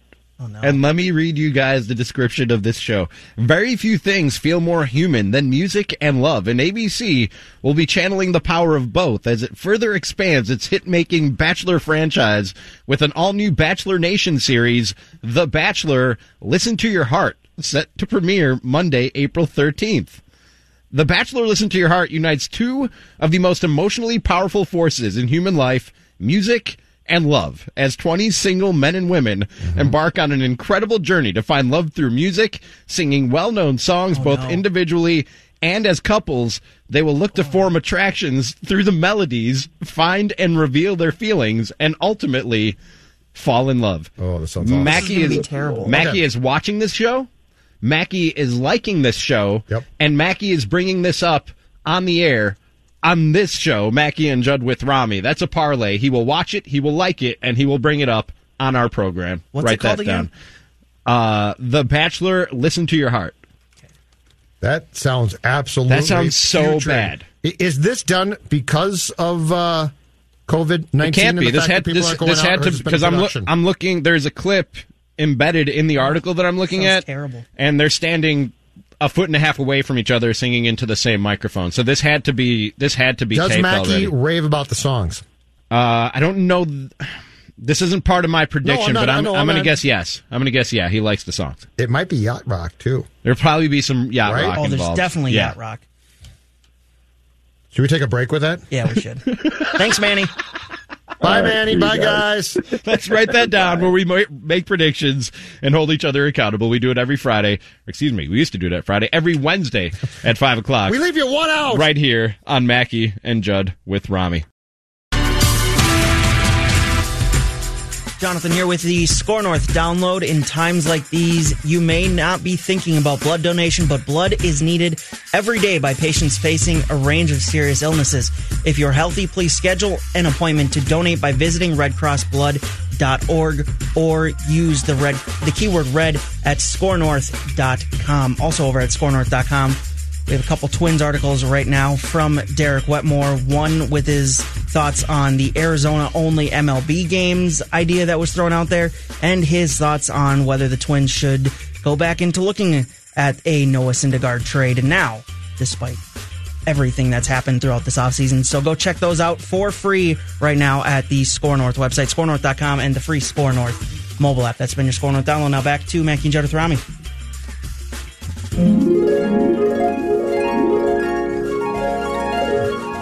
Well, it is officially a way back Wednesday on Mackey and Jeb with Rami here, where we reminisce about random things from the past, and uh, we we threw out Don West Home Shopping Network baseball card wax box clips, and it led us down the path of Rami the adolescent criminal. Which we didn't know about. So I mean, Till if today on the air. Not adolescent, child. I was a child. That's semantics. I was but a mere child. Doesn't matter. You're still Oh, wait, wait. How old were you? Like probably ages 9 to 12. It's old enough to know what you were doing. old enough, old enough to spend some time behind bars, I think. Actually, no. No, it's Absolutely no. not. In my mind, it is. Okay. It's not, but it's old enough for people to say, I wonder if this guy belongs in a full time job when he's an adult or not. Yeah. Really? It sounds good. Sounds threatening, right? So, uh, Judd Zulgad, the floor is yours. Thank you very much. Take us back. Did you guys have, because I grew up in, or came of age in the 70s into the uh, 80s, did you guys in your bedrooms, and I'm curious if people, kids especially, still have this or if they don't, have posters on your walls of your favorite athletes and or models. Now, in my day, and I didn't have this, it was more like Cheryl Tiegs, Farrah Fawcett. But baseball wise, those old posters that you would thumbtack to your walls of like, I had a Tarkenton one, I had a Chuck Foreman one, I, I had one of Rod Carew. I think the poster that I had of Rodney was he had just uh, swung the bat. It was a Twins road game because he's wearing the old blues that they were going to bring back or will bring back uh, if and when they play in 2020. And he's putting the bat down and starting to run. But anyway, long story short, my bedroom was plastered with sports posters and pennants, Yes. team pennants. Same. And I don't know if kids do that now. I don't know if they still hang stuff up, but and it, it was just crude in, in the fact that it was it was plastered all over my walls, but it was not like hung nicely. It was thumbtacked in and things like that. But that was part of the great thrill of your heroes adorning your walls and your favorite teams, baseball, hockey, football, basketball, perhaps. The pennants that, that you'd like put in circles and make them look cool. That's a way back for me. Uh, I had so the three main posters I had in my room as a kid were three deep Vikings. So you the Oh, the yeah. Jake Reed, Randy Moss, Cris Carter, and then so that would have been like when I was 12, 13. and then I had a Sammy Sosa poster and also a Kirby Puckett poster, but also a bunch of random little like plaques of like plaques with with like baseball and basketball cards that were kind of hanging up all over. I have thousands of, of cards, but the ones that were hanging up were like Cal Ripken, Ken Griffey Jr., Shaq, like the big time athletes of that time period. But the main posters were, and I also had I had an Ultimate Warrior wrestling buddy. You guys remember those little like Yes. Hulk Hogan Ultimate Warrior? Had that too. Had the Ultimate Warrior wrestling buddy as well as a kid. Uh, so those like were doll, those are the main Like- ones. like a doll thing or what? It was it was larger than a doll. It was meant to be something you could like wrestle with, like pick it up, body slam it, and I don't know. It was like it was more like a pillow.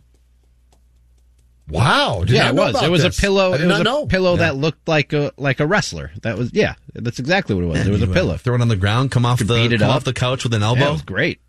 It's outstanding. Still do it sometimes. Do you still have it? Somewhere. I don't know where, but I, I could dig You it know up. I'll bring exactly it in. where it is, don't you? I had the. It's, uh, at, it's at my parents' old house. You guys remember? You guys, you guys remember? You guys remember the Michael Jordan wingspan poster? Yeah. It was That's a it was- great poster. Had that.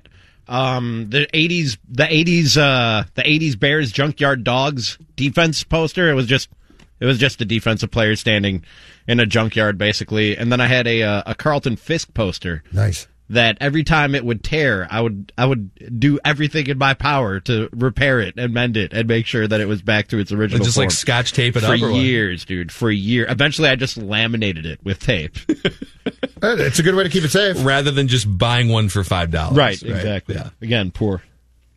Very poor. Which is the theme of today's show for why Ronnie stole from an old man a baseball card shop because he was poor. Jonathan, what were the what were the posters and things you had in your room as a kid? Uh, so I had the 3D poster that you're talking about. Also, Sports Illustrated. I got it as a kid, and I would like take out the really cool po- the pictures that they had. I would take those out, and I Yes. literally had like across the entire top of my ceiling or my wall, all the way around. I just had cool pictures from Sports Illustrated, just thumbtacked all the way across my room. Dude, and then Sports Illustrated for kids was a big thing in the Yeah. nineties too. They had the, I think Mike Piazza was on the cover of one of them as like the he he was a Twins drummer. had, had one, right? Uh, pro- I mean, probably. I think Torii Hunter was on a Sports Okay. Illustrated for kids in the early 2000s. Yeah. But, I mean, magazines, man, I used to, I'm with Jonathan. I used to collect and keep sports magazines because I thought, Yeah. oh man, someday. I'm going to want all of these Michael Jordan Sports Illustrateds or the, if there's a Twins players on Sports Illustrateds. And then, of course, as an adult, I realized moving from place to place, why the hell do you have like six boxes of magazines? So I, I realized that as soon as I bought my house, I'm like, yeah, I'm not keeping these, and I went right to Yeah. the trash bin. and I'm like, these are gone. I don't need Yeah, I these mean, there's anymore. probably some value in there. I mean, there's probably some Oh, yeah. that are, you know, if there's a Michael Jordan one from I've his got- first championship or I. I think Carew was on something like five or six SIs, and I've got all of them, I believe, still. Yeah. To this day. And in, in the summer of 77, when Carew threatened uh, to hit 400, he was on the cover of, was he on the cover of Sport? He was on the cover of Time. I think he was on the cover of Newsweek. And so I've got at least two of those as well. And those are really, really cool. Those are awesome. Because for, for an athlete to be on the cover of Time, Oh, yeah. didn't happen. no. It was really, really rare. So, question for you guys: mm-hmm. Not a loss, like so, so not a team loss that of a team that you loved. But did you ever lose or have something that you collected sports wise that got misplaced or something happened to and it made you cry? Um. So like your Fisk, you know, not not that you cried about that, but something like that, where something that you that you treasured or thought was awesome. Uh, I, I, I, yes, it wasn't sports related though. Okay.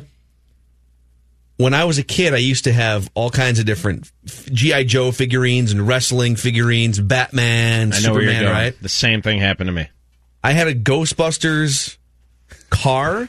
And the Ghostbusters, what do you call it? Like their their home base station or whatever. Like all the like where the Oh, you could- did? like The firehouse. the, The firehouse firehouse, the yeah. firehouse, yeah. And my dad, without asking me, and I hadn't played with it in years, but I was yeah, I was like in junior high. or I hadn't played with it in a few years. And my dad was cleaning out some stuff, and he just gave it away to some mm-hmm. some coworker who had a kid at work. He just gave it away. And I asked him one day. I said, "Hey, what happened to that Ghostbusters thing?" He goes, "Oh, I gave that stuff away last year." And I was so irrationally mad, not because I was ever going to play with it again, but I just wanted some say in how I said goodbye to it. Yeah.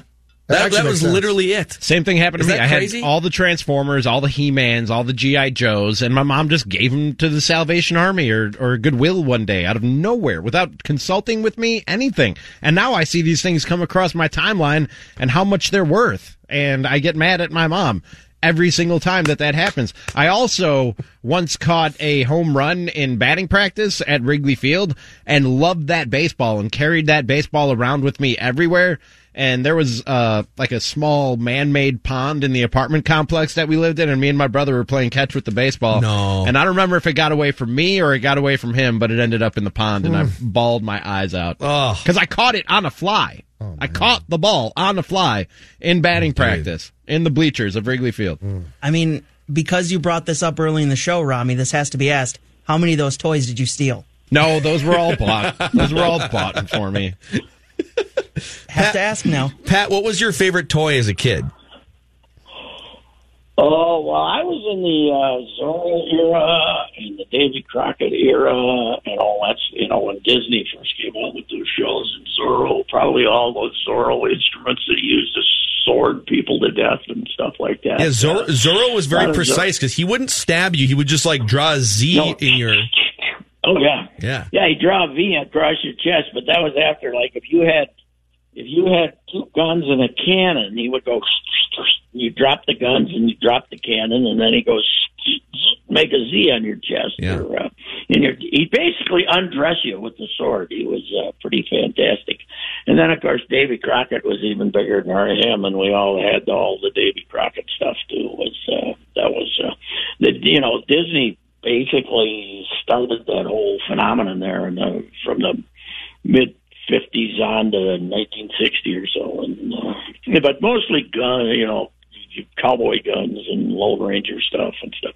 There's a famous picture of myself, my cousin Cecilia, uh, Dougie Eichten, my neighbor kid, and Mary Eichten uh, down the street, uh, little tiny kids. We robbed the train in Fulda. We uh, we uh, stood in the middle of the tracks when the train came to town and uh, had our guns out and our masks on and the whole thing. And then somebody took a picture of it when they shoot us off the tracks. That we, uh, I don't think there's any gold bullion moving uh, from Fulda to Currie, but uh, we we thought there might be, and we we tried to rob the train. So that's that's there's a there's there's photos of that floating around, and I don't know where they are, but uh, mostly guns, you know, for cowboy guns and stuff. You know what my favorite all-time game though is? Photo electric football. Photo electric football. When you uh, you'd put in uh, there'd be a defensive card and a uh, offensive card, and you choose. You know, the offensive guy choose, the defensive guy choose. Uh, you do it surreptitiously, the two guys, and then you would slowly pull the uh, you know the the shield off to reveal the play. And uh, whether you uh, you know sometimes you made no got tackled for a five yard loss, sometimes you ran for a touchdown. It was uh, these games were it was fantastic, and I think if you had one of those games now in mint condition, you got dollars, man. You're you'd be in good shape. I mean, it's But possible Fox and thing I- NBC are going to be looking for content in October. So Yes. Dumbest thing I've ever did, I've done though is uh, we moved from. I was 16 when we moved from uh, Fulda to Prior Lake, and I must have left a thousand baseball cards in Fulda, just sitting there in my house. And I had Mantles and Marises, I mean Mantles and Mays, and all kinds of stuff from the 50s. Because uh, again, Dougie Eichten down the block, he was a collector too, but he was more, uh, you know, just into having numbers. So I like trade him uh, Whitey Lockman and a Joe DeMaestri and a Bud Podbielan and a Tom Sturdivant and uh, Ted Lepcio and these guys for a mantle. You know, I get the, I give him like eight, ten cards for a mantle, and uh, he, he wasn't into the box scores and stuff like I was. So uh, I, you know, I don't need. I have eight hundred or a thousand of them, but I would. I had primo stuff and just left it there. And by the time the the money exploded, by the time the dollars exploded there in the eighties, I you know those were those were long gone out of that pantry. I, I don't know why I didn't load them up. I guess I'd lost interest in them, which was really uh, kind of tragic. Pat, did you ever shoplift as a kid? Don't try to make yourself feel Not better, that I recall. Not Sorry, I wasn't opposed to it. I wasn't opposed to it. I just wasn't clever enough. it, wasn't, it wasn't because of honesty, Robbie. Thank you. If I if I never shoplifted, it was because I just figured, ah, I'll get caught and then I'll really be in trouble. So it was it wasn't because I thought, ooh, I would like to. You know, I I could get my baseball cards, and beyond that, I didn't really care if I. there was That's how Rami got his wanted. baseball cards by stealing them from an old man. Yeah, Rami, explain to Pat how you Yeah, work your system.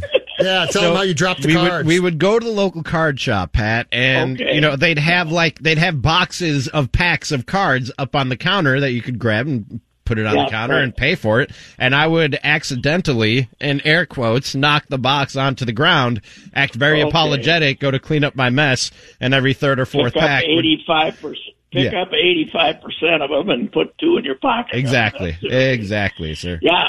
Well, see, when I when I was buying baseball cards, this is so long ago. You got them at the drugstore, the local drugstore. There wasn't card shops. We didn't, uh, you know, Fulda, Minnesota didn't have a card shop. You uh, you bought them at the drugstore, and uh, you know it, the great drama of opening up and getting those five, and uh, you know the first guy you see is Willie Miranda, and you go, you know, you didn't even know how to swear yet, but you did swear because uh, you didn't want Willie Miranda. Should I repeat the Tom Sturdivant story, which I've said many times? Sure. When the uh, when the uh, price of baseball cards was booming in the mid '80s, I wrote a column one day about baseball cards and all the money I'd left in Fulda, Minnesota, and and about the drama of opening up a card and then getting all these stiffs that you didn't want, you know, Don Button and Ted Lepcio and these guys. And and I mentioned Tom Sturdivant as one of the guys. And I wrote in that paper in that column which appeared in the St. Paul Dispatch in that that afternoon, uh, if I ever see Tom Sturdivant again, I'm going to throw up. You know, if, if I ever see Tom Sturdivant, I'm going to throw up. That evening, I'm at the game. Little Charlie from the press box comes down to me and says, "There's a fellow out here who wants to say hello to you." Oh my gosh. I go back. I go back up, and I he uh, I open the open the door, and he said, "There's a guy, sixty years old, dignified looking guy." He says, "Pat Reusse." He said, "Yeah." He said, "Tom Sturdivant, glad to meet you." Oh, Oklahoma Oil. He was an Oklahoma oil man. He was in town on business, and he was sitting in a suite about two two suites down at the Metrodome. And one of his buddies had seen the thing, and he walked out, and he was a great guy. He was a It was funnier than hell, and he thought it was the funniest thing ever. So, that's what you call a coinky dink, right there. That's amazing. That's pretty That's amazing. awesome. Day, yeah. Tom Sturdivant. So we're not supposed to leave the house till May fourth again. Now is that it? Yeah, it's been extended till May 4th. Yeah. Wow. Yeah, man alive. I don't know. I, I told uh, I told uh, Jonathan I was talking about that. I said, you know, all those surreptitious movies you kind of watch on uh, TV, and then make sure you get them off the, you know, the the, the more risque type of movies you might watch. That uh, uh, you know, you're pretty much going to have to start doing that blatantly, or you know, I mean, there's nothing left to watch, right? You can't. Uh, you you got to just watch anything you want to, right? Yeah, It's a pandemic. Pandemic Old- rules, yeah. Old old French films, you know, that's fine. You know what, you know. The Emmanuelle Okay, series you know on? Cinemax? Start- Sure. starting this Yeah, the Friday. Emmanuelle series. The Emmanuelle series is very strong, by the way. I watched those as a young man. Pat, starting on Friday, we're going to take your late night viewing uh, lists. Yes. You know what we need? We need the old Cinemax to make a comeback here because the new Cinemax states, right? They don't. Cinemax they After don't Dark, that. Pat. Cinemax Yeah, After Dark. Some that anymore. solid programming. There's there's some very fine young actresses there who never got the credit they should have. That's exactly right. They, they should have been in some Hollywood feature. Some of those. Mm-hmm. Some thespians. Of And course- the, of and course- the Buff Gardner, too, right? The Buff, Gar- the Buff Gardner who was sweating up a storm and just happened to need an iced tea. Pat, I think there might have, I think there might have been some uh, lost in translation when women would show up and explain how great of thespians they are, and they wind up on late night Cinemax. Or I said thes- thespian, thespian. yeah, right. That's right. Yeah. I just talked to my. Uh, I just talked to a fellow who's uh, kept himself in tremendous physical condition for about the last ten years after being somewhat overweight. He I was just got off the phone with him. I won't identify him. He says so far he's gained ten, and he sees no end in sight. Yeah. in this whole thing, you know, we're all just getting fatter than pigs. Too. That's the other part of this thing. Yeah. We're all just sitting there. We're all going to get. We're just bloating. You know, it's unbelievable. Proudly, But if yes. it's true across the board, that's fine. It's not, I mean, we're all getting fat, yeah, so it's you, fine. You, you you stay uh, relative to the average. You you stay the same. Yeah, but if you, if you outgrow your clothes, you can't go get new ones. You got to walk around. in- Sweatpants. You, got to walk around in robes, sweatpants. Mesh shorts. Yep. All right, Pat. Well, we'll look for those movie reviews on Friday. We'll talk to you then. Ah, hey, uh, Good Friday too. That'd be a good day to do it, right? Absolutely. Good Friday. Yes. We'll, we'll ask for forgiveness later. okay. All right. See you, Pat. All right. Uh, and that is uh, our time with Patrick Reusse has come to an end for this segment of Mackey and Jeb with Robbie. That's another thing I'm hoping is part of this new norm. Again, PJ Fleck talked Funeral about music? a new norm after we come out of all this, and that why does why can't the new norm be better? Why can't we improve ourselves during this? Shorts, sweatpants, really anything with elastic waist should just be the acceptable norm moving forward after we're done with all It's this, going to right? be. Yep. Shoplifting, too. No more handshakes, no more physical contact, sweatpants, pants, shorts, anything with elastic waist, uh, working from home, lots of snacks. Sweatpants movement here. We'll start it on Mackey and Judd with Robbie. Just pay for 'em, All Robbie. we'll see you guys tomorrow. Find us on Apple, Spotify, or the SKOR North app. And Rapping with Reusse, as always, is brought to you by Josh Arnold Investments. And right now it's time to talk to Mr. Money Talk Josh Arnold, where you always get straight talk, not sugar coated advice. You can get that straight talk by calling Josh direct. His number, 952 925 5608, or you can listen to Josh right now with the Market Minute. Hi, Josh. Judd, I hope you're doing well. Since I've seen you in, in sweatpants, um, it's a good thing you're not you're not on TV. I know I know what the saying is. I've got a face for radio, not for TV.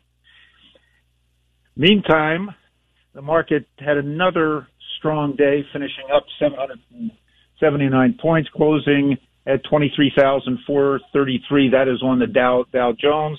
The S&P 500 was also up today, closing at 2749, and Nasdaq as well had a strong day on the backs of strength from Apple, Amazon, Facebook, Google, and even Microsoft squeaked up.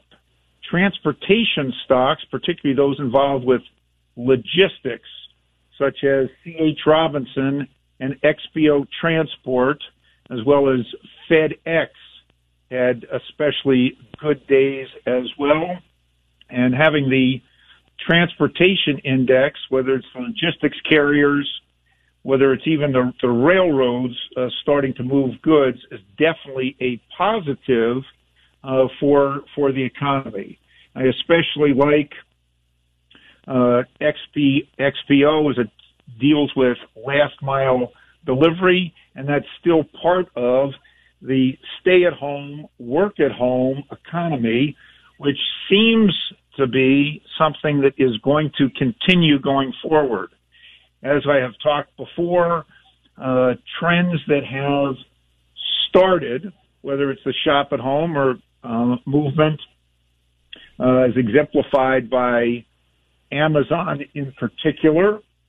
Uh, these trends have accelerated with the uh, government mandated shutdown, which has put us in, some could say, in a little bit of a recession. Uh, but those trends, uh, which we have talked about, are going to accelerate, and companies that participate in this will uh, especially uh, do well going going forward. Uh, the next thing that uh, will continue to do do well will be anything related to uh, smartphones, which could benefit Google and definitely Apple, and particularly the applications uh, that that accompany that. Uh, also, as part of the stay at home, you still uh, more people are watching TV and movies, uh, and definitely searching for the news. And one news item uh, today did help uh, propel the market. Not only was it some, you know, better news related to the coronavirus uh, and and the potential uh, for an oil oil deal with the Saudis and Russians tomorrow, which moved the oil markets up. It was the news that uh, Bernie Sanders suspended his campaign, and as I have talked earlier in the year, the elimination of a socialist agenda uh, was definitely seen as a positive in the market. Hopefully, we'll have some follow through with that, but I would emphasize again, you know, this focus on the stay at home related uh, components of the economy. Uh, well, are a trend that's going to continue, and it's a trend that I have used with my clients to much success this year, uh, along with the asset allocation mix that we've used of keeping up to 30% in cash, up, you know, 30 to 60% value oriented stocks, and the balance used for growth and shorter term trading. That combination uh, has produced significant results that have far out surpassed uh, the market average. Ten seconds, Josh. Which says got to focus in on particular sectors, not the whole market. If you need some more information on this, don't hesitate to give me a call at 952 925 5608. You always get straight talk, not sugar coated advice. Josh Arnold Investment Consultant LLC, a registered advisor in the state of Minnesota. Past performance is no guarantee of future results. All investments involve risk.